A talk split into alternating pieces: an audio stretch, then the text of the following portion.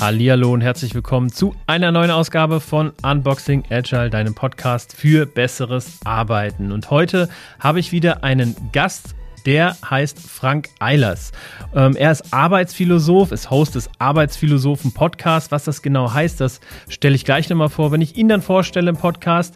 Wir haben gerade gesprochen über ganz, ganz viele Themen rund um die Zukunft der Arbeitswelt, um neues Arbeiten, was es da für Don'ts gibt, was es für Bullshits gibt. Ja, das war tatsächlich ein Thema. Aber auch, was es für Wege gibt, wie wir in Zukunft besser arbeiten können. Ein Zitat, was ich ganz äh, großartig finde, wollte ich gleich am Anfang nennen, nämlich Homeoffice ist ein Skill, den man erstmal lernen muss. Ähm, fand ich ganz toll. Ich habe auch noch ganz viele andere Impulse mitgenommen, aber davon werdet ihr natürlich gleich selber erfahren, wenn ihr denn gleich in die Folge reinhört. Viel Spaß beim Hören, auf geht's!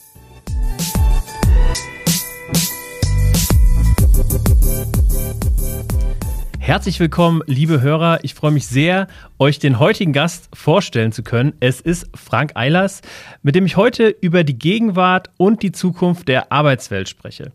Frank ist in erster Linie Keynote-Speaker und Redner, so steht es auf jeden Fall auf seiner Website. Und dahinter steht ein extrem spannender Mensch, das durfte ich in den Vorgesprächen schon rausfinden.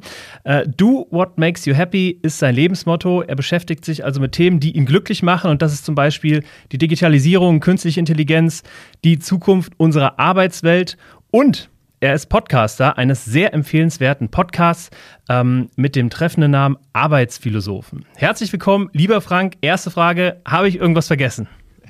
Nein. äh, sie ist vielleicht ein bisschen rot geworden bei dieser Anmoderation. das, äh, nein, es ist alles drin. Ich glaube, äh, ja, ich fühle mich gut dargestellt, vielleicht ein Tick zu gut. vielleicht kommen wir ja später noch auf deine Vergangenheit zu sprechen. Das hatten wir auch im Vorgespräch. Du äh, kommst ja, ja äh, aus der Stand-up-Comedy-Szene, mehr oder weniger, was ich auch extrem interessant finde, aber was natürlich auch sehr gut äh, zu deinem Job dann als Speaker passt. Ne? Da muss man ja reden können und auch so reden können, dass man einem zuhören möchte. Sollte man, ja. ähm, wir ja, sprechen heute über die Arbeitswelt. Wir möchten ähm, ein, ein Bild der Zukunft, der Arbeitswelt, des Arbeitens schaffen, vielleicht auch der Gesellschaft. Ähm, aufgrund deines Podcasts würde ich fast sagen, dass wir einen philosophischen Zukunftsblick wagen, ähm, aber auch äh, ganz konkrete How-Tos und ja, Tools an die Hand geben wollen, mit dem man in irgendeiner Art und Weise wirken kann, um dem Guten, was in der Zukunft auf uns wartet, vielleicht ähm, einen Schritt äh, voraus zu sein oder, oder in die richtige Richtung zu gehen. Starten möchte ich aber mit dem Gegenteil, nämlich mit Bullshits. Also, äh, lieber Frank, erzähl doch mal deine Top 3 Bullshits aus dem ganzen äh, Bereich New Work ähm, und dem Bereich Arbeitswelten. Uh, kommt man mit drei ja eigentlich gar nicht hin. Also, das hat sich jetzt auch verändert. Also früher hätte ich wahrscheinlich gesagt, so Kickertische, Cola und dann so erzwungene Afterwork-Abende, so jeder Donnerstag, da muss man dann in irgendeiner Cocktailbar landen. Ähm, das war auch, als ich in Hamburg gelebt habe, noch äh, so gang und gäbe für viele Bekannte, die ich hatte, die dann irgendwie in den Tech-Firmen arbeiteten. Also das wäre früher so meine Top 3 gewesen. Sehr offensichtlich, vielleicht auch ein bisschen, ja, ausgelaufen, könnte man sagen. Mhm. Nichtsdestotrotz, es ist heute eher so ein alter Wein in neuen Schläuchen, so würde ich es nennen. Also wir haben, äh, glaube ich, ein Bullshit, der da draußen kursiert, so würde ich sagen, ist, dass wir denken, nur weil wir jetzt alle in irgendeinem Videocall sitzen, sind wir so hypermodern. Also das ist etwas, das kann ich verstehen, nachvollziehen. Leute sind stolz, dass man das jetzt macht und das ist ja schon technologischer Fortschritt. Ähm, aber wenn so bestimmte Video-Meetings, die man heute macht, einfach so eins zu eins aus der vorherigen analogen Welt übertragen wurden, dann ist das jetzt noch nicht modern. Und wenn dieses seit acht Jahren stattfindende wöchentliche Meeting, wo man irgendwie alle denken, warum machen wir das überhaupt noch, jetzt virtuell stattfindet, dann ist das immer noch schwachsinnig. Also das ist so ein Bullshit. Nur weil man ja. jetzt eine bestimmte, wegen Corona ausgelöst, Technik benutzt, heißt das jetzt noch nicht, dass man irgendwie mega modern ist. Das kann man jetzt Videocalls nennen, aber da gibt es auch andere ja, Dinge, die man dort einsetzen könnte in diesem Platzhalter. Dann äh, so, ein, so ein zweiter Bullshit-Punkt ist vielleicht, ja, dass man von den Mitarbeitenden so erwartet, das begegnet mir momentan sehr häufig, darum muss ich das sagen, dass sie das Neue annehmen, also dass man sagt hier, ja, jetzt, wir müssen doch jetzt und so und dann jetzt macht das bitte, ne, wir müssen die Mitarbeiter hm. mitnehmen, das sind so Sätze, die man dann immer hört und dann sollen die auch lernen, die sollen ähm, dann auch ja quasi sich autodidaktisch weiterbilden, aber wir stellen auf gar keinen Fall Arbeitszeit dafür zur Verfügung. Ne? Das ist dann, das ist mir in der Corona-Zeit so häufig begegnet. Ich durfte manchmal so Mittagsvorträge halten. So, das war dann, mhm. das heißt Lunch and Learn oder Lernpause oder irgendwie sowas. Ne? Da hat man dann so ganz fancy Namen, meist auch die gleichen. Ähm, und ihr könnt ja währenddessen könnt ihr ja einfach essen und ja, genau, genau. machen. Ja, und dann irgendwann kriegst du mit, alle, die da sitzen, investieren ihre Mittagspause. Also das, äh, und wenn ich überziehe, dann müssen die am Ende auch überziehen. Ne? Also dann müssen die die 15 Minuten dann länger arbeiten. Und das ist etwas, wo ich dann denke, ja, da, also da beißt sich die Katze in den Schwanz. Also das, das, das ist ja, also das nervt mich auch das nervt mich richtig. Ne? Ich spreche das dann auch immer an äh, am Ende des Vortrags. Das müsste jetzt eigentlich, also Arbeitszeit ist doch Lernzeit und Lernzeit ist Arbeitszeit.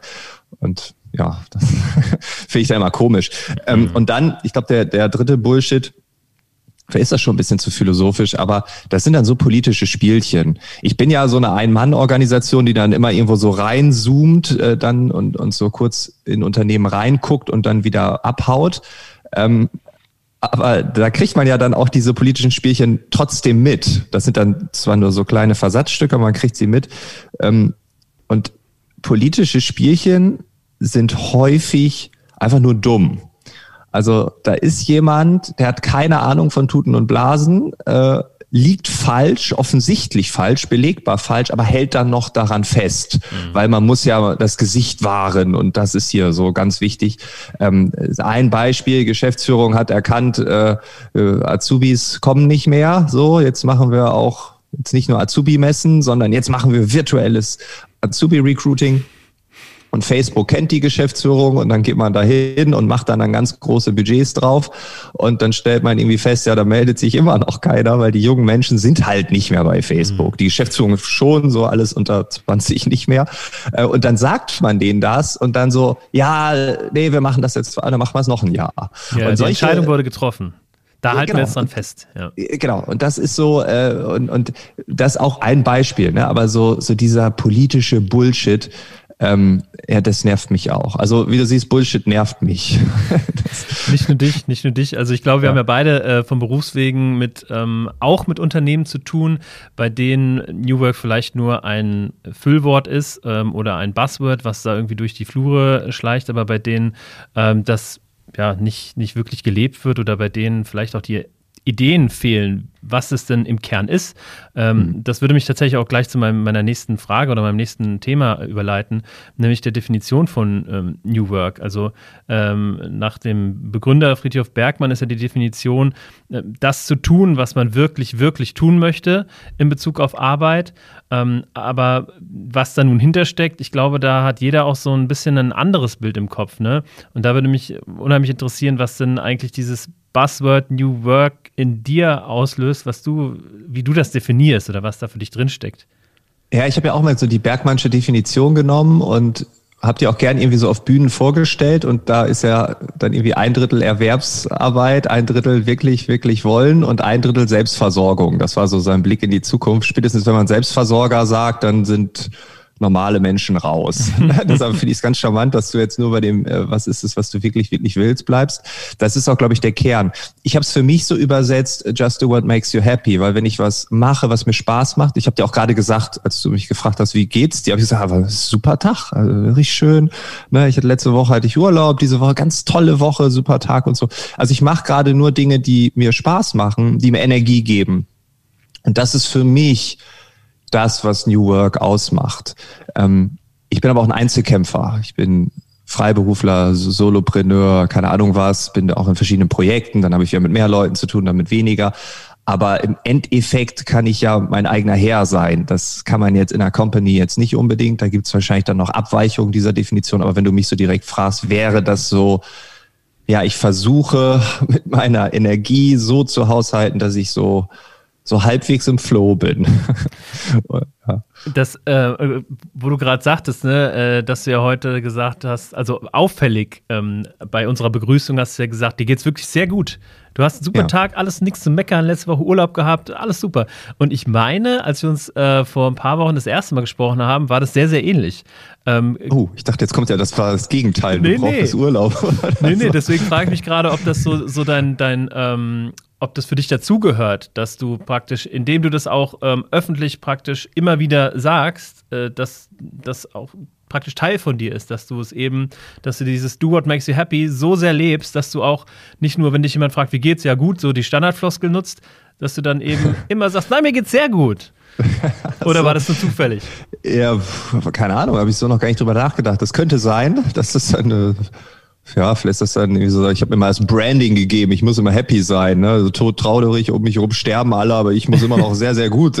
Das wäre auch absurd, ne? Also ja, man, nein, ich glaube, Yin und Yang, das andere gehört auch dazu, aber ähm, nee, ich, das finde, also es ist wichtig, es ist Teil meiner Identität, glaube ich. Ne? Also ich möchte äh, glücklich sein und so, ich möchte Spaß haben. Ich lache auch viel. Ne? Du hast eben mal gesagt, so Stand-up-Comedy, das fand ich klasse, weil wir alle lachen. So, mhm. also, das fand ich immer gut.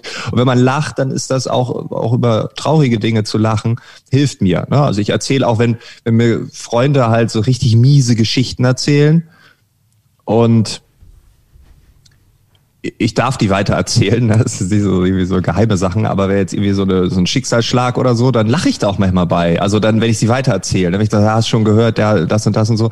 Und dann sie meinte so, warum lachst du dich sehr? So kann ich da besser mit umgehen. Ne? Das mhm. heißt ja gar nicht, dass ich dir jetzt auslache, aber ich finde, dass vielleicht ist Spaß auch das Falsche, vielleicht ist Glück das Falsche, das ist so eine Art Leichtigkeit. Das, mhm. Aber das ist mhm. mir schon wichtig. Das Arbeit leicht ist nicht schwer. Das, das ist Leben ein, leicht. Das finde ich einen super schwer, guten ja. Punkt. Also äh, auch, auch aus der also es, es gibt mir persönlich eine, nochmal eine, eine andere Perspektive, darüber zu denken, dass Arbeit nicht nur Spaß machen muss, ähm, sondern dass man, dass man Arbeit oder generell leichter durchs Leben geht, weil ähm, ich, ja. ich, ich versuche auch immer wieder zu definieren, was, was mir denn wichtig ist und was, was ich versuche in andere Unternehmen reinzubringen. Ähm, auch wenn wir über irgendwie agiles Arbeiten sprechen, ähm, wenn wir bei den Kunden sind, die eben so viele Probleme und Schwierigkeiten haben, da ist unser Ansatz immer ähm, oder mein Ansatz, Spaß bei der Arbeit zu verbreiten, aber am Ende geht es ja auch um Leichtigkeit. Ne? Und ähm, ja, da geht es dann natürlich auch so ein bisschen um Resilienz, aber das ist nicht heute das Thema. ähm, ich würde gleich mal, bevor wir ähm, mal einsteigen, ein paar konkretere Themen. Wir haben jetzt über deine drei Top-Bullshits äh, gesprochen, aber ja. ähm, du machst jetzt auch den Podcast seit vielen, vielen Folgen. Ich habe mal bei Spotify runtergescrollt und habe dann irgendwann aufgegeben, äh, weil immer neue Titel geladen wurden. Also du hast sehr, sehr viele Podcast-Folgen ähm, mit Arbeitsphilosophen über Arbeitsphilosophien. Ähm, willst du vielleicht mal ein paar Konzepte teilen, die dich persönlich beeindrucken, die deinen Horizont erweitert haben? Oh, da gibt es ganz viel. ja, hast du ja gesagt. Glaube ich. ähm, also was mich momentan am meisten triggert, ist tatsächlich wahrscheinlich auch, was wir eben so mit Leichtigkeit besprochen haben. Ne? Also diese ähm, und auch was du gerade gefragt hast mit dem Bullshit, das ist ja allgegenwärtig in allen, auf allen Ebenen, in allen Bereichen, in allen dunklen Ecken gibt's Bullshit. Und wenn wir über Arbeit reden, dann reden wir häufig über Bullshit. So. Und alles, was nicht Bullshit ist, fasziniert mich. So könnte man zusammenfassen. Und ähm, was ich hyper spannend fand und was mich auch, glaube ich, geprägt hat in den letzten ja, zweieinhalb, drei Jahren ist das Thema 25-Stunden-Woche von Lasse Reingans. Ich weiß nicht, ob du den kennst. Das ist so ein Unternehmer aus Bielefeld, 15 mhm. Mitarbeitende, glaube ich. Und äh, der hat gesagt, so 25-Stunden-Woche statt 40 und ihr kriegt das gleiche Gehalt. Und wir machen den gleichen Umsatz, die gleichen äh, Kunden, äh, wir sind aber wahrscheinlich noch viel kreativer und dann gucken wir mal, was noch passiert. Und das funktionierte. Ne? Und die Leute waren weniger krank und keiner geht mehr weg, weil sonst muss der wieder mehr arbeiten fürs gleiche Geld. Ähm, und das hat mich irgendwie fasziniert, weil ich dachte, boah, das ist krass, wenn irgendwie Leute weniger arbeiten und genau das gleiche schaffen, wie, wie, wie kann denn das sein? Ne? Und dann mhm. kommt so das Parkinson'sche Gesetz, das kenne ich noch so aus meiner Uni-Zeit, du brauchst für die Masterarbeit so lange, wie du hast. Und wenn du die ersten vier Wochen feierst, dann brauchst du halt weniger. Ne? Ja. Und wenn du dann nochmal vier Wochen feierst, dann, dann brauchst du noch weniger. Und am Ende geht's in einer Woche. Ne? Und aber irgendwie hat sich das auf zwölf Wochen ausgedehnt äh, und, und hätte ich jetzt am ersten Tag angefangen, hätte ich auch zwölf Wochen gebraucht. Ne? Und das, ist, das lässt sich auch tatsächlich auf ganz viele andere Sachen ähm, äh, ableiten. Ne? Also mein Vater hat früher immer gesagt, äh, als, ich, als ich in der Ausbildung gemeckert habe, dass ich so wenig Geld verdiene, hat er gesagt, du, du, du verdienst immer zu wenig Geld. Auch wenn du jetzt 3000 Euro mehr verdienen würdest, ist es genau so, dass es reicht, äh, ja, komischerweise. Ja. Ne? Und ist ja letztlich das Gleiche. Ja, genau, genau. Das kann man natürlich durchbrechen, indem man aktiv drüber nachdenkt, das mhm. kapiert und dann gegengesteuert. Ne? Und ein paar, paar Tricks, ne? also man zahlt sich einfach ein konstantes Gehalt aus oder so, den Rest geht er woanders hin, wo man nicht rankommt oder so. Ähm, aber so ist es bei der 25-Stunden-Woche auch. Und da habe ich viel drüber referiert. Ähm, ich glaube, ich habe es neulich mal in einem Podcast auch gesagt, ich glaub, es gibt niemanden, der mehr Werbung über Lasse Reingans macht als ich. Nicht mal Lasse Reingans macht so viel Werbung über sich. Und äh, und das Interessante war, dass dann manchmal auch Unternehmer dann ankamen, gesagt haben, ähm, ja, wir haben jetzt eine Bewerberin so eingestellt, wir haben einen Bewerber eingestellt mit 25 Stunden Woche bei ähnlichem Gehalt. Wir haben ähm, Agenturinhaber haben gesagt, wir haben umgestellt, kleine Firmen, kleine Unternehmen. Und dieses Feedback, also ich so, ja, cool, cool, cool. Und dann fiel mir irgendwann auf, ähnlich wie Lasse auch, dass wir das ja nicht haben. so, ne? Also wir, wir finden das toll, aber ne, sobald du sowas erzählst, so Lasse Reingans, der muss da ja quer durch die Republik springen und davon erzählen. Dann hast du auch keine 25-Stunden-Woche mehr. Ich hatte mhm. auch keine 25-Stunden-Woche. Und dann kam ich eher so auf den Kern, einfach zu hinterfragen, wie schafft man das denn? Und die 25 ist jetzt gar nicht so, da so muss es sein, jeden Tag fünf Stunden. Es können auch 28 sein. Oder wenn ich im ICE sitze, weil ich irgendwie fünf Vorträge habe, dann, dann bin ich allein schon im ICE manchmal 25 Stunden pro Woche unterwegs. So, ne? Wenn das irgendwie München, Hamburg, Düsseldorf, ja, München, klar. Frankfurt, Berlin, so, da bist du schon ganz schnell fünf mal vier, ja, sind nur 20. Aber ähm, so vom Prinzip her. Und dann zu schauen, aber wo ist diese dämliche, doofe Arbeit, dieses, äh, was ich mache, aber was eigentlich schwachsinnig ist. Ne? Und da sind wir wieder beim Thema Bullshit. Mhm. Und ähm, Dave Graeber hat mal, ähm, David Graeber hat ein Buch geschrieben über Bullshit-Jobs. Ähm, und das fand ich ganz interessant. Ne? Es gibt Jobs, die haben gar keinen Beitrag für diese Welt, für diese Gesellschaft, für diese Firma, völlig egal. Aber jeder von uns hat ja auch Bullshit-Arbeit. Und, ähm, und das fand ich so interessant. Ich dachte, wenn das weg ist, wie geil ist denn das? Und das treibt mich momentan am aller, aller, allermeisten an. Also zu schauen, ja, get rid of the bullshit, so, und mhm. was ist das Essentielle? Und das Thema Leichtigkeit spielt da natürlich rein. Ne? Wenn ich nur Dinge mache am Tag, die wirklich essentiell sind, die Wert stiften, die mir Freude machen, die was kreieren, das ist viel besser, als wenn ich den ganzen Tag da nur E-Mails schreibe, wo, wo ich irgendwie mhm. nur Sachen von A nach B schiebe oder so. Ne? Und ja, das, das ist momentan das Thema, also klüger arbeiten, also weniger und besser, so mhm. hat äh, Greg McEwen in seinem Buch Essentialismus oder Essentialism geschrieben. Ähm, äh, das ist der Kern, glaube ich gerade. Aber ist denn nicht, äh, kann man nicht pauschal sagen, wo Arbeit ist, ist auch Bullshit? Also, ähm, oder wo Arbeit ist, ist auch, sind, gibt es auch Dinge, die ich nicht gerne mache? Ja, natürlich. Und ähm, das Interessante ist, wenn du denkst, du hast jetzt mal den ganzen Bullshit rausgekehrt, dann drehst dich um, da ist schon wieder was Neues reingeweht. Ja, ne? Irgendwo war da ein offenes Fenster oder irgendwie noch eine Ecke, die du übersehen hast. Das ist klar. Ne? Es kommen auch immer wieder neue Dinge. Das ist auch ich würde es auch gar nicht wie so einen Kampf gegen Windmühlen bezeichnen. Das habe ich am Anfang gedacht. Mhm. So, ich glaube, es ist so ein stetiger Prozess. Das ist einfach Teil des Ganzen. Ne? Das ist ein neues Projekt. Du denkst, juhu, Feuer und Flamme, Flow, Flow, Flow. Und dann kommt aber einmal so eine Bürokratiekeule um die Ecke, mhm. wo du sagst, ey, was für ein Mist. Ne? Da waren die dies noch und das noch und dies noch.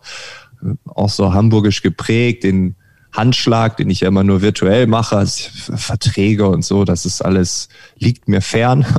Und, äh, und dann hast du aber mal so eine Organisation, wo du so eine NDA, so eine Verschwiegenheitserklärung unterschreibst über 15 oder 20 Jahre, ne? wo ich denke, ey, ich weiß nächstes Jahr schon gar nicht mehr, dass ich bei euch war. Ne? ja. Ich muss so dunkel dran erinnern. Ja. Aber ja, und das, ich, klar, das geht nicht weg, aber ich glaube, man wird immer klüger da drin, damit umzugehen und man wird klüger da drin zu entscheiden, was mache ich in Zukunft. Mhm. Und das gilt natürlich aus der Sicht eines Selbstständigen enorm, aber auch für die Angestellten. Ich meine, wenn wir Tim Ferriss vier Stunden Woche uns durchlesen, mhm. da steht das Gleiche drin im Endeffekt. Ne? Das, das ist alles irgendwie artverwandt.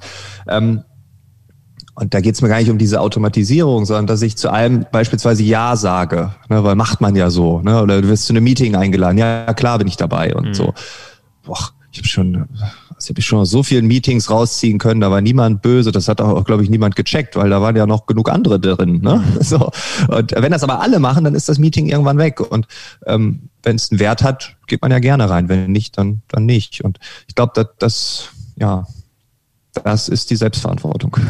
Das ist also, ich finde, äh, das, das Konzept ja grundsätzlich, ähm, also ich meine, das, das liest man ja auch immer mal wieder mal. Ich glaube, ich habe gerade vor ein paar Tagen irgendwie ein paar Pressemitteilungen gelesen. Ich weiß nicht genau, ob es die 25-Stunden-Woche war oder Vier-Tage-Woche oder wie auch immer, ja. dass da irgendwie in Island ähm, ein Versuch zu lief oder so mhm. und der nächste Test ist geglückt. Und man hört ja immer wieder, das funktioniert. Ähm, die Leute äh, sind glücklicher, die Leute sind weniger krank, es wird die, fast die gleiche Arbeit geschaffen, alle sind zufrieden. Ja. Ähm, warum, also warum hört man nie von einem Konzern, äh, der das irgendwie einführt? So, so ein klassisch deutscher, weiß ich nicht, ähm, Allianzversicherung oder sowas, ne? Das wäre doch mal eine wirkliche Innovation. Aber ähm, ist es denn wirklich ähm, also erstmal, glaubst du, es ist so einfach, das bei einem Konzern einzuführen? Oder ist es nicht viel einfacher, das in einer kleinen Bude einzuführen? Und wenn ja, geht das überhaupt? Geht das arbeitsrechtlich? Geht das prozessual? Ist das, ist das eine riesengroße, wahrscheinlich eine riesengroße Transformation, wo dann jeder durch muss? Oder also, wo, wo sind, die, wo sind die Hemmschwellen? Ja, also beim Konzern, das können wir ausschließen. so, da, also es ist so komplex, das wird, also da erwarte ich jetzt nicht, dass da morgen irgendwie da die Innovation kommt, erst recht nicht aus unseren Breitengraden. Also, nee. Wir haben bei Google, wir haben bei 3M und so, haben wir auch zum Beispiel diese, diese 20 Prozent Nachdenkzeit oder mhm. so. Das geht ja auch schon in die Richtung, dass mhm. man sagt, ey, jetzt zieh dich mal aus dem Operativen raus und dann einen Tag die Woche hast du Zeit für freie Projekte zu arbeiten. Das kann was Privates sein. Du codest irgendwie was vor dich hin, weil du sagst, nebenbei habe ich Bock, da irgendwie so eine Software zu entwickeln. Oder du fährst zu deiner Oma, weil der geht's gerade nicht gut oder so. Also völlig egal. Ne? Und dabei hast du gute Ideen, die wiederum irgendwann zu uns zurückkommen, zu Google, zu 3M, zu wem auch immer. Mhm. Und Nee, ich glaube, unser in Deutschland ganz besonders, dann auch mit den Betriebsräten, Gewerkschaften und so. Ich glaube, da, da haben wir auch so viele altertümliche teilweise noch ähm, Denkmuster über Arbeit. Da mhm. sehe ich jetzt nichts. da habe ich keine Hoffnung. Ich glaube, dass es immer so abteilungsmäßig geht. Mhm dass man sagt, okay, ich stelle jetzt mal ein paar Leute so ein, das ist Vertragsfreiheit, das kann ich einfach machen. Und wenn ich jemandem für 30 Stunden in Teilzeit genehmigt wurde von irgendwelchen Stellen, ne, dann, dann kann ich das machen und zahle ich halt ein hohes Gehalt. Das ist ja dann wie Vollzeit. Mhm. Gut, das ist die Frage, ist das dann mit Urlaub und so, aber das ist ja dann, also Okay, aber das wäre ein Hack, wie, wie man das tatsächlich trotzdem mal ausprobieren könnte. Aber dann wahrscheinlich, genau. also äh, entweder baue, baue ich dann ein neues Team auf innerhalb einer größeren Organisation oder ich ändere alle Arbeitsverträge, aber da springt der Betriebsrat wahrscheinlich im Dreieck. Ja, und auch die, auch die, die Mitarbeitenden. Also ähm, es gibt Menschen, die wollen das einfach auch nicht. Ne? Die mhm. sagen sich, nee, also ich habe jetzt mein ganzes Leben so organisiert, ich komme halt Montag bis Freitag neun bis 17 Uhr hier hin. So, das ist mein Ding. Da will ich auch nichts dran ändern. Und wenn du mir sagst, das ist jetzt in der Vier-Tage-Woche besser, ich kriege das gleiche Gehalt, ah, irgendwo ist da ein Haken oder mhm. so. Also ich glaube, da wäre auch ganz viel Skepsis bei den Leuten. Und das ist auch das, was man immer wieder hört aus diesen Unternehmen, dass es immer welche gibt, die sagen, ja, nee, lieber nicht, weil äh, das ist irgendwie misstrauisch. Und man bringt ja auch, das muss man sagen, krasse Routinen dann auch mhm. durcheinander. Ne? Da ist ja von der Kindererziehung bis sonst was. Stell dir vor, du hast da die Kindererziehung abgegeben und jetzt hängst du auf einmal den ganzen Freitag da rum. Also, sag doch deine Partnerin oder dein Partner hier, jetzt bist du dran. So, wenn du da kein, das ist ja, du wirst was durcheinander. Ja, klar. Das heißt, es gibt natürlich auch, also ich persönlich verfolge die These, dass, ähm, dass grundsätzlich jeder Mensch ähm, äh, Spaß bei der Arbeit haben kann. So, oder dass, dass ja. jeder irgendwie auch intrinsisch motiviert werden kann, ähm, zu arbeiten und Selbstverantwortung zu übernehmen. Aber ähm, also durch das Gespräch wird mir erstmals bewusst, dass es sicherlich auch Leute gibt, die überhaupt keine Lust haben auf, ähm, ja, auf, auf bestimmte New Work-Konzepte. Zum Beispiel weniger Arbeitszeit bei gleichem Geld, weil sich einfach das gesamte Leben, ja, wie du sagst, da rumstrukturiert hat. Und ähm, ja, das, das macht natürlich, das macht natürlich Sinn. Ja, also das, ich glaube, egal was für tolle Konzepte man da präsentieren kann. Es gibt immer die, die skeptisch darauf gucken. Das ja. ist, glaube ich, auch, ne, Glas voll, halb leer. Das kennen ja. wir alle. Ich glaube, so eine Grundeinstellung. Und ja. manche haben, ist halt immer halb voll. Bei anderen ist halt immer halb leer. So. Und äh, die gucken erstmal skeptisch und äh, das hat Lasse auch erzählt in seinem, ne? Waren auch einige, die gesagt haben, ah, das ist doch irgendwo ein Haken und so. Ne, ne? Und die Gründe dafür, die sehen wir halt oft nicht. Es findet alles im Hintergrund statt. Und ähm, ja, aber äh, ne, also auf Konzernebene, das kann ich mir vorstellen, dass das nicht so einfach ist. Bei kleinen Unternehmen habe ich ja die Macht. Da kann ich einfach hingehen und sagen, hier, ne, liebes Team, ich habe mir überlegt, mhm. kriegen wir das hin.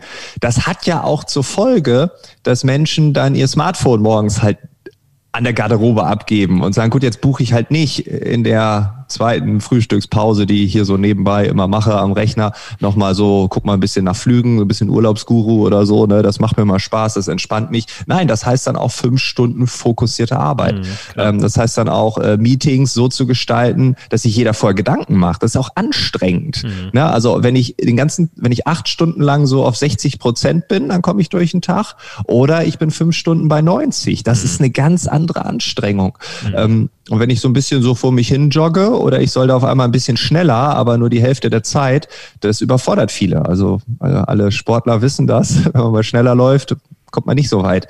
Ne, Marathon und Sprint, das wäre jetzt die Extremvariante. Aber genau, also aber ich glaube, äh, kleinere Organisationen, ähm, die, die können das eher umsetzen und die Nachfrage in der Wissensarbeit, die ist da. Weil Wissensarbeiter kriegen diese Studien auch vor, vor, die, äh, vor die Linse, lesen das durch und sagen sich, ja super, also ne, das will ich jetzt. Vier Tage Woche, gleiches Gehalt. Und ja, bei, bei einem großen Konzern wird es abgeschmettert, bei einem kleinen Unternehmen sagt man sich vielleicht, ja, why not, wir können es ja mal ausprobieren. Mhm. Was hast du äh, nebenbei noch für Konzepte im Kopf, die, die du gerade verfolgst, spannend findest, wo du dich näher mit beschäftigst oder von, von Podcast-Gästen in deinem Podcast, äh, die dich komplett äh, geflasht haben? Ja, was heißt geflasht? Ich habe ein Gespräch geführt, äh, tatsächlich auch mit einer äh, Versicherung, und äh, die haben dann äh, gesagt, okay, wir haben so eine Kundenzentrierung, das kennen ja auch alle Hörer in dieses Podcasts. Äh, der Kunde ist König, ne, der Kunde im Mittelpunkt, so da dreht sich alles drum. Und die haben gesagt, nö, äh, die Mitarbeitenden sind jetzt mhm. im Mittelpunkt. So, und daraus abgeleitet ist auch der Kunde happy.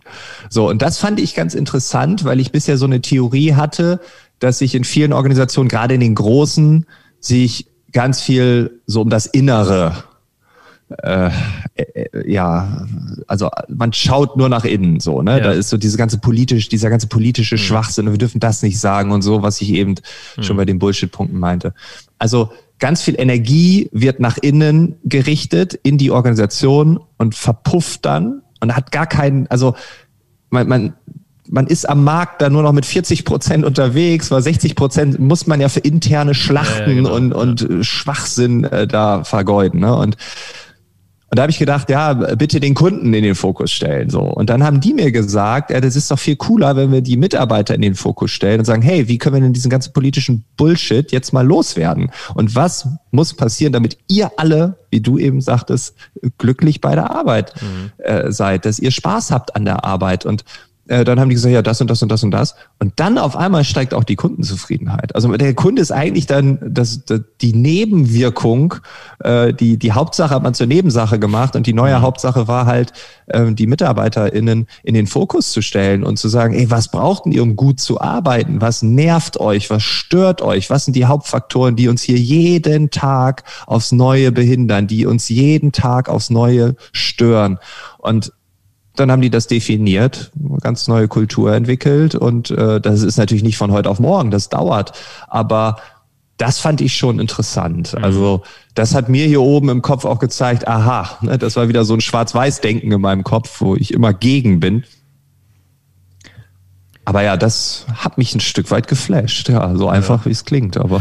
Ja, also finde ich jetzt auch sehr ungewöhnlich, ne? Aber klar, wenn, wenn, wenn wenn, wenn man sagt, es geht nicht um die internen Prozesse und die internen äh, politischen Sachen, ja. sondern wirklich ja. um, um die, und wenn man sagt, unsere Mitarbeiter sind ja äh, auch unsere Kunden. Ne? Also in, in, in Konzernen ähm, spricht man ja oft vom Kunden und weiß gar nicht, was mit Kunde gemeint ist. Die, für die IT-Abteilung ist, äh, weiß ich nicht, der, die Marketingabteilung der Kunde.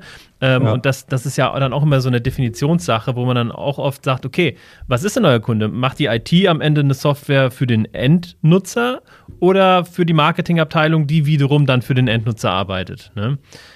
Also ist ja auch immer Definitionssache. Ja, auf jeden Fall. Aber dieses, also genau, und das ist nochmal ganz wichtig, ne? Es geht nicht um dieses, ja, okay, wie können wir hier noch einen Prozess und da, ne, das so wie es normalerweise läuft, mhm. ja, und hier noch einen Antrag und hier nochmal das alles verkomplizieren und noch einen Tick komplexer machen, das Ganze, ne, damit es noch schwieriger wird, irgendwie sich intern zu bewegen sondern zu sagen, okay, wie kriegen wir diesen ganzen Ballast weg, diese ganzen Hürden aus dem Weg geräumt und wie können wir gut arbeiten, wir miteinander und dann können wir auch gut mit den Kunden arbeiten. Und das fand ich einfach war ein ganz toller Ansatz, ob man jetzt, klar, wenn eine IT-Abteilung der Deutschen Bahn, ne, das ist eine eigene Firma, der Kunde ist die Deutsche Bahn, das ist äh, ja, genau. logisch, genau. ne? aber ja. Äh, ja, aber das geht noch weiter, genau. Ja, ja okay, krass spannend. Ähm, gibt es denn, ähm, also äh, aus meiner Sicht hat die ganze die Homeoffice-Ära, die durch ähm, Corona angebrochen ist, hat sehr viel beschleunigt. Ne? Also nicht nur das Aussterben der Innenstädte und das ähm, äh, Aufstreben des E-Commerce, sondern auch die Arbeitsweisen. Also ich glaube, mhm. äh, dass viele die vorher gar nicht wussten, dass es Homeoffice gibt, äh, erstaunt waren, dass es das doch gibt und dass es dann doch geht. Ne? Und äh, auch viele äh, Freunde aus dem privaten Kreis, die haben dann auch immer gesagt, ja, bei uns äh, Homeoffice gibt es nicht, ähm, das geht nicht infrastrukturell äh, und dann ging es auf einmal doch.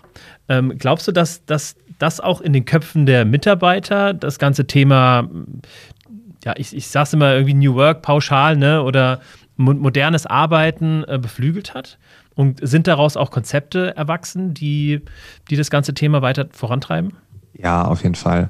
Also ich habe es am Anfang so ein bisschen verglichen mit, du hast mal so einem Kind das erste Mal äh, so ein Eis gekauft.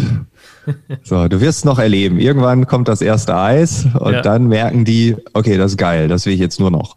Ne? So, ja. Und wenn du jahrelang dem Kind erzählst, nein, das darfst du nicht, das darfst du nicht, und der kennt's nicht, dann okay, ist nicht gut, hat Papa gesagt. Aber sobald man das erste Mal dran geschleckt hat und dann noch wie jetzt, irgendwie ein Jahr lang, und dann kommen die, und das ist ja das Absurde. Am 1.7. fiel die Homeoffice-Pflicht, in Anführungszeichen. Ab dem 1.7. waren auch große Läden alle wieder im Büro. Ich habe heute eine neue Statistik gelesen, nur noch ein Viertel derer, die es können, sind im Homeoffice. Also es ist zusammengebrochen. Man holt die Leute wieder ins Office. Manche wollen auch wieder ins Office. Mhm. Aber die haben ja jetzt alle, wie das kleine Kind am Eis, äh, an diesem Homeoffice-Topf geschleckt und haben gemerkt, boah, das ist ja ganz schön lecker. So, ich kann jetzt auch den ganzen Tag mich von dem Kram ernähren. Ne? Ich muss auch mal ins Büro, ich brauche auch mal ein Stück Brot, ne? Aber so ein Eis ist schon lecker, so ein Homeoffice ist schon cool. Und jetzt verbietet man das denen wieder. Das finde ich das Interessante. Das wäre nämlich ja. einer meiner Bullshits, ne, dass äh, kaum Super. war Licht am Ende des Tunnels, schon ja. kam der Betriebsrat, die IT, äh, Datenschutz, hast du nicht gesehen? Nee, das funktioniert ja. nicht. Zoom können wir nicht machen. Teams auch nicht. Das alles böse Server in den USA und Daten, Daten, Daten. Also äh, ja. sauspannend. Die gleichen Argumente, die man vor Corona hatte, werden jetzt wieder ausgegraben. Ja. Und ich habe am Anfang gedacht, ja gut, das hat ja jetzt alles geklärt. Und jetzt kommt, ich weiß jetzt nicht, was es ist, ob es eine Ignoranz ist, ob es dieser politische Bullshit ist, ob es Dummheit ist. Also ich finde auch äh, unternehmerische Dummheit ist oft zu finden. Also einfach, einfach dämliche Aktionen, das ist mhm. objektiv dämlich. Ähm, und, und solche Sachen, ist, ja, ich, ich weiß nicht, ich bin da noch in der Analysephase, ich beobachte das mit großer Freude. Und das Interessante ist aber, also erstmal, ne, wir haben jetzt ganz viele Menschen haben jetzt an diesem Honigtopf geschleckt und finden die Homeoffice ganz klasse. Jetzt wird das wieder zurückgezogen. Und dann gibt es ja noch die Organisationen, äh, die sagen, nee, also das hat sich ja bewährt. Also wir haben wirklich ich habe vor ein paar Jahren immer noch von dieser Gleichförmigkeit von Organisationen gesprochen. Ihr seid alle, also es ist alles irgendwie so ein bisschen inzuchtmäßig, ne? Es ist alles gleich, so, mhm. ne? Also wie Strömungslehre bei Autos, irgendwann sehen die alle gleich aus, so auch bei Organisationen. Äh, da hat sich so eine bestimmte BWL-Theorie durchgesetzt und alle sind jetzt Homo economicus oder wie man es auch nennen will, ne? So. Und so habt ihr alle zu sein. Und die Organisation, same, same.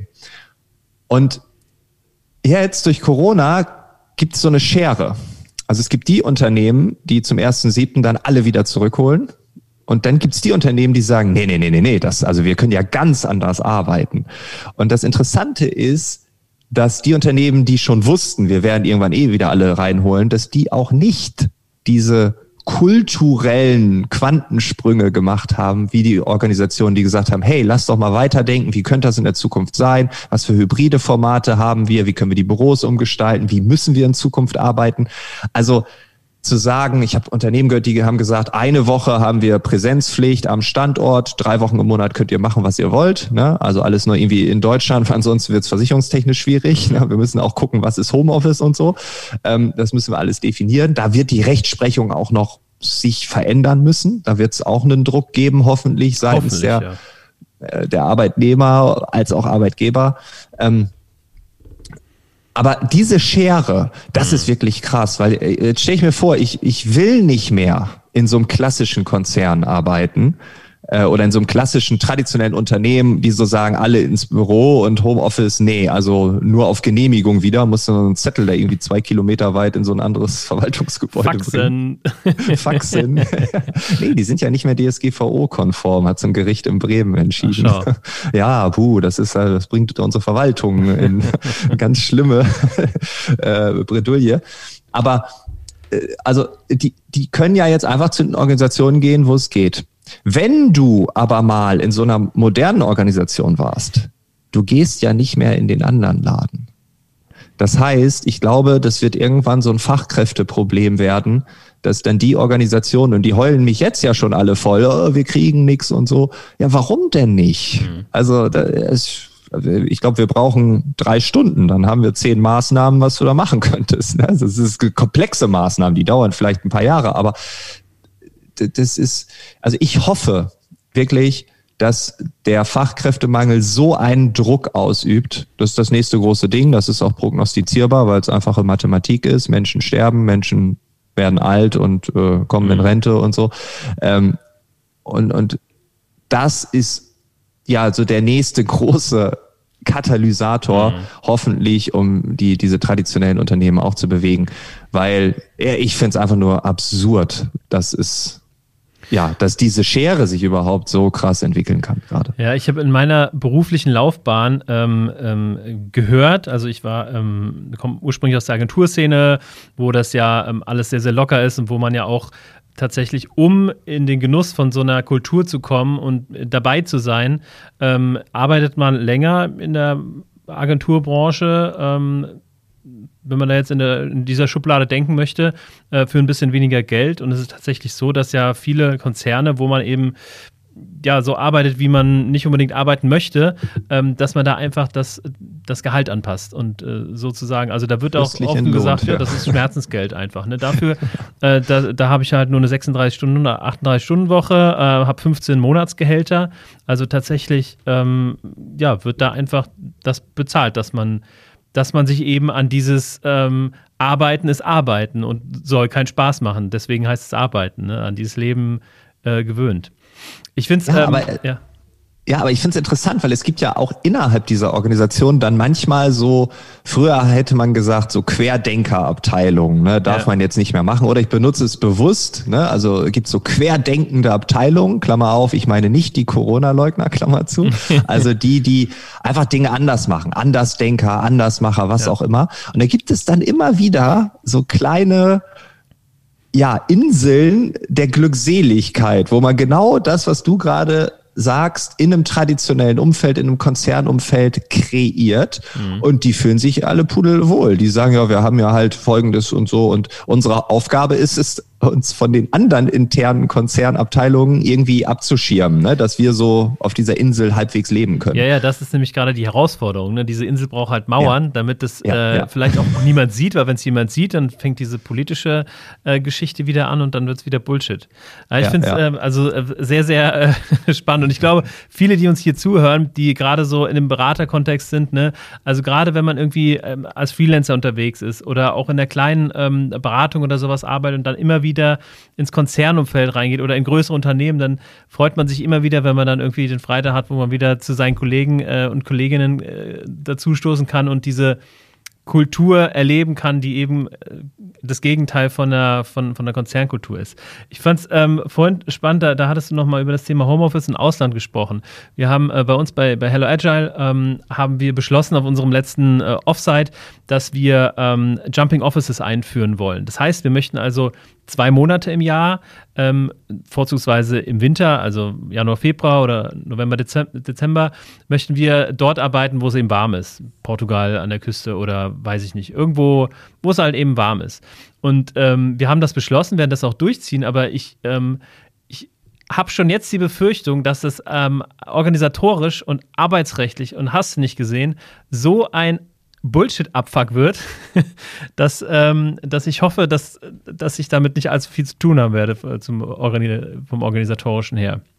Ja, also das könnte sein, aber ich glaube auch kulturell, ne? Also äh, Schulkinder, äh, dann ein Partner, eine Partnerin, die nicht aus Portugal arbeiten kann und dann willst du jetzt wirklich zwei Monate weg sein, wir lieben uns doch und so. Also solche Sachen kommen oder familienpolitisch irgendwas, ne? Auf jeden ja. Fall, ja. Also ja, das, da, da, aber ich glaube, da findet man einfache Lösungen für als äh, wirklich ähm, für, für diese Lösung, die dann irgendwie ähm, unsere Steuerberatung äh, irgendwie äh, an Problemen anschleppt. Ja, äh, definitiv. Dann kommt das, wo kommt der Umsatz her und wird er erstellt dort? Solange das EU ist, ist wahrscheinlich noch entspannter. Ja. Aber wenn du dann irgendwie äh, Irland oder so, da äh, entdeckt man wahrscheinlich schon, dass ihr da irgendwie Steuerschlupflöcher sucht und ja, dann äh, ja, bist du so irgendwie auf Cum-Ex-Level dann. oh, und äh, nee, aber ich, ich glaube, das ist, das klingt so schön, so einfach, aber dann, äh, wenn man das mal erlebt auch, und ich kenne einige, die, die sowas schon gemacht haben, das ist manchmal komplexer, als man denkt. Aber trotzdem soll es einen nicht abhalten. Ne? Man soll nur, und das finde ich immer wichtig, auch in dieser ganzen, ich bin jemand, der viel in Szenarien denkt. Mhm.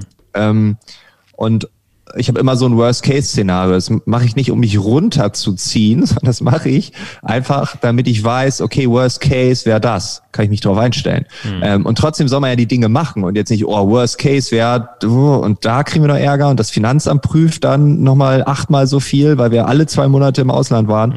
Ähm, und dann lässt man es sein, weil man sagt, nee, kein Bock. Aber ich glaube, gegen diese Widerstände muss man einmal durch und dann dahinter ist die Magie. Ja, das, das denke ich auch, das würde ich genauso unterschreiben, äh, dass man einfach ähm, Wege, Wege entstehen, wenn man sie, wenn man sie geht. Ja, ja.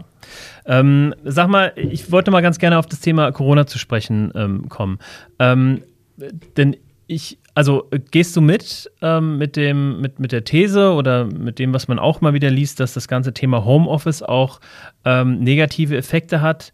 In dem Sinne, dass man überhaupt nicht mehr zwischen Work und Life unterscheiden kann und dann am Ende viel länger arbeitet und viel mehr mit der Arbeit beschäftigt, als wenn man das ganz klar trennt?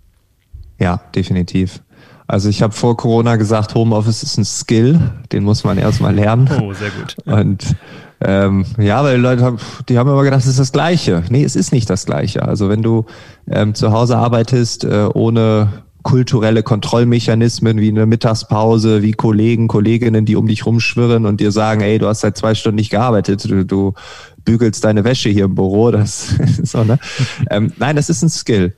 Und diesen Skill muss man lernen. Und das habe ich in der Anfangszeit bei Corona, da habe ich nicht aufgehört, das zu erwähnen, weil ja von allen erwartet wurde, ja, 100 Prozent wie im Office. Mhm. Und diese Umstellungszeit, die dauert. Monate kann die dauern, vielleicht sogar noch länger. Ich habe es, keine Ahnung, ich habe Jahre gebraucht, um zu sagen, hey, Ne? Und ich bin immer noch nicht fertig. Ich entdecke immer noch so, so dunkle Ecken, wo ich denke, ah, da musst du auch mal ran. ähm, und was mir gerade auffällt, ist tatsächlich, dass viele im Homeoffice viel zu viel arbeiten. Mhm. Und ähm, du hast jetzt schon ein paar Mal das Wort Resilienz benutzt. Ähm, ich glaube, was dort entsteht, ist eine ganz große Arbeitnehmerschaft, die jetzt nicht alle mit einem Burnout dann bald äh, aus dem Arbeitsleben dann temporär ausscheiden, das meine ich nicht. Aber die, die sich gerade zu viel zumuten und zu wenig Abgrenzung haben. Und wenn wir von diesem Fünf-Stunden-Tag ausgehen, wir nehmen nur mal so als Beispiel wieder, ne? Und mhm. wir haben da welche, die fangen um acht Uhr an und abends um acht hängen die immer noch am Rechner. Und äh, im Winter habe ich dann Aussagen gehört, wie ich war jetzt schon drei Tage nicht mehr draußen oder sowas, ne? weil Lockdown und was soll ich denn machen und so. Ähm, dann haben wir manche, die schließen sich komplett weg. Äh, dann haben wir aber auch Familien, die sich komplett dann ne? und das ist eine Situation gewesen, ich glaube, da sehen wir noch nicht, was da passiert. Mhm. Und ich merke es in meinem persönlichen Umfeld, ich merke es in den Gesprächen mit den Unternehmen, das ist ein Riesenproblem. Das ist vielen noch nicht bewusst. Ähm, und auch wenn jetzt alle wieder ins Büro gehen, da sind Kollateralschäden entstanden und die werden nach und nach äh, sichtbar werden. Ähm, aber ja, ich kann nur jedem wirklich, wirklich raten, klare Zeiten zu setzen, klare Pausen zu setzen, auch nicht immer diese blöden Videocalls zu machen. Früher haben wir auch ein Telefon benutzt, ne? Einfach auch mal rausgehen, wenn gutes Wetter ist, auch fragen, ey, ist der Wind zu stark oder so, einfach spazieren gehen. Das habe ich auch da mal bei LinkedIn angeboten. Wer mit mir, da habe ich das einmal gesagt, ich mache jetzt einfach meine Videocalls im Spazieren und ich kriege eh meine 10.000 Schritte am Tag. Ne? Das ist auch so ein Skill, den ich mir dann irgendwann mal angeeignet habe. Mhm. Wenn man die ganze Zeit da hockt, dann muss man sich auch mal bewegen. Und dann einfach zu telefonieren. Das ist ein ganz einfacher Hack, ne? wenn es überhaupt ein Hack ist. Und zu sagen, nee, ich brauche dich nicht sehen. Ich habe dich letzte Woche in einem Videocall gesehen. Ich habe dich gestern in einem Videocall gesehen. Lass doch einfach kurz telefonieren, die halbe Stunde. Mhm. Und weißt du was? Ich marschiere hier draußen rum. Ich habe auch bei dir in der Stadt geguckt, soll auch schönes Wetter sein, 23 Grad, kein Wind. Du mehr marschierst jetzt auch mal los. So. Und das Interessante ist, dass Leute sich bedanken, weil die sagen, ja, bin ich noch gar nicht drauf gekommen. Den Arbeitstag abzuschließen, sich abends hinzusetzen, zu sagen, so, alle Geräte aus, Feierabend. Ich nehme mir noch eine Kladde, schreibe da noch rein, was war gut, was war schlecht, mache mir noch eine To-Do für morgen und dann schließe ich das Ding ab. Und dann lese ich auch keine E-Mail mehr um neun und auch wenn jemand mir noch einen Call um halb neun reinstellt, du bist doch eh zu Hause, was hast du zu tun, ins Theater kannst du doch nicht, wirklich zu sagen, nein, ich muss mich um meine Gesundheit kümmern. Und äh, das Thema Burnout, psychische Krankheiten generell rückt immer mehr in den Fokus durch Corona. Mhm. Das ist gut, das befürworte ich, weil wir dort viel zu wenig hingeguckt haben ähm, in den letzten Jahren. Und äh, ja, man, jeder Einzelne muss für sich aufpassen und auch im Kollegen, Kolleginnenkreis aufpassen. Gibt es Leute, die schreiben abends um zehn noch die E-Mails? Das kann sein, ja, weil irgendwie, keine Ahnung, Kita geschlossen oder Kind in Quarantäne, dann hat man die, die ganze Zeit, dann musste man, macht man abends nochmal zwei, drei Stunden. Das ist temporär okay. Aber wenn das über Monate so ist, ist es auf jeden Fall nicht okay. Mhm. Das heißt, ich, ich hatte nämlich ähm, tatsächlich in Vorbereitung zu dieser Folge, habe ich, warum auch immer, äh, das, das erste Mal gelesen, dass es jetzt wohl nach äh, Work-Life äh, Balance jetzt das Work-Life-Blending gibt. Also, dass, dass Arbeit und ähm, Privates immer mehr zusammenwächst. Was ich ähm, glaube, also was natürlich mehrere Dimensionen hat. Ne? Aus der Dimension, die, die du gerade dargestellt hast, ist das natürlich was Negatives. Aber aus der Dimension, dass wir sagen, okay, wir machen nur noch das, was wir wirklich, wirklich wollen, ähm, ist es natürlich eher was Positives. Ne? Also wenn, ja. wenn, wenn ich Arbeit nicht mehr als Arbeit wahrnehme, sondern als das, was ich ma sowieso machen genau. will. Das ist wie immer äh, ein äh, Ritt auf der Rasierklinge.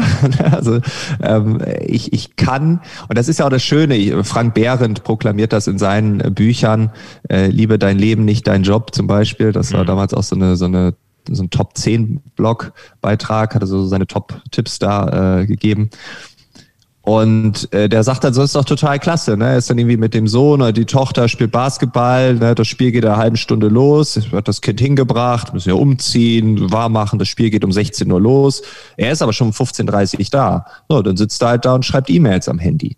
Mhm. Anstatt darum zu lungern oder so. Ne? Man könnte auch mit anderen Eltern reden und so, aber er hat entschieden, ich kann dieses Spiel gucken, weil ich habe ja noch diese halbe Stunde für E-Mails. Das ist toll, das ist gut, wenn man das bewusst macht und wenn man dann um 16 Uhr das Handy ausmacht und dann dieses Spiel der Tochter oder des Sohnes anschaut. Wenn man währenddessen auch die ganze Zeit noch irgendwie rausgeht, einen Call macht, dann wieder reinkommt in die Halle, das ist nicht gut. Und ich glaube, diese, diese Unterscheidung Ne, was ist wichtig, was ist nicht wichtig, was ist essentiell, was ist nicht essentiell.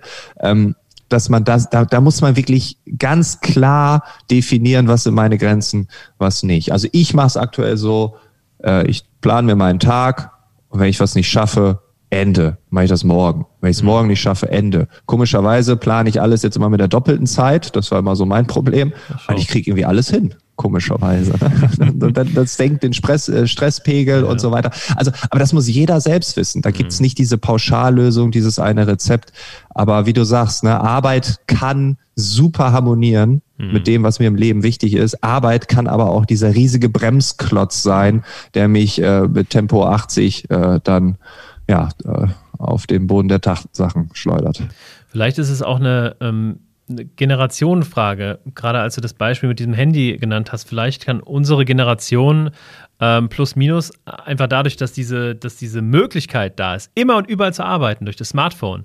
Wir müssen das erst, diesen Skill erst erlernen. Wie schafft man das denn überhaupt, ähm, das voneinander irgendwie zu trennen? Und unsere Kinder ja. können das vielleicht und die haben dann nicht mehr so Schwierigkeiten, ähm, ja, auch mal Zeiten so zu genießen, ohne ständig dieses Smartphone zu haben. Also ich, ich merke das ja mir selber und also ich glaube, dass das ist auch ein, ein Ding unserer Gesellschaft, äh, was jeder kennt. Also jeder kennt das ein oder andere Bild, wo, wo man, keine Ahnung, ein Bild von einem Bahnhof macht, wo dann Leute stehen, wo jeder einzelne ins Smartphone guckt, ne?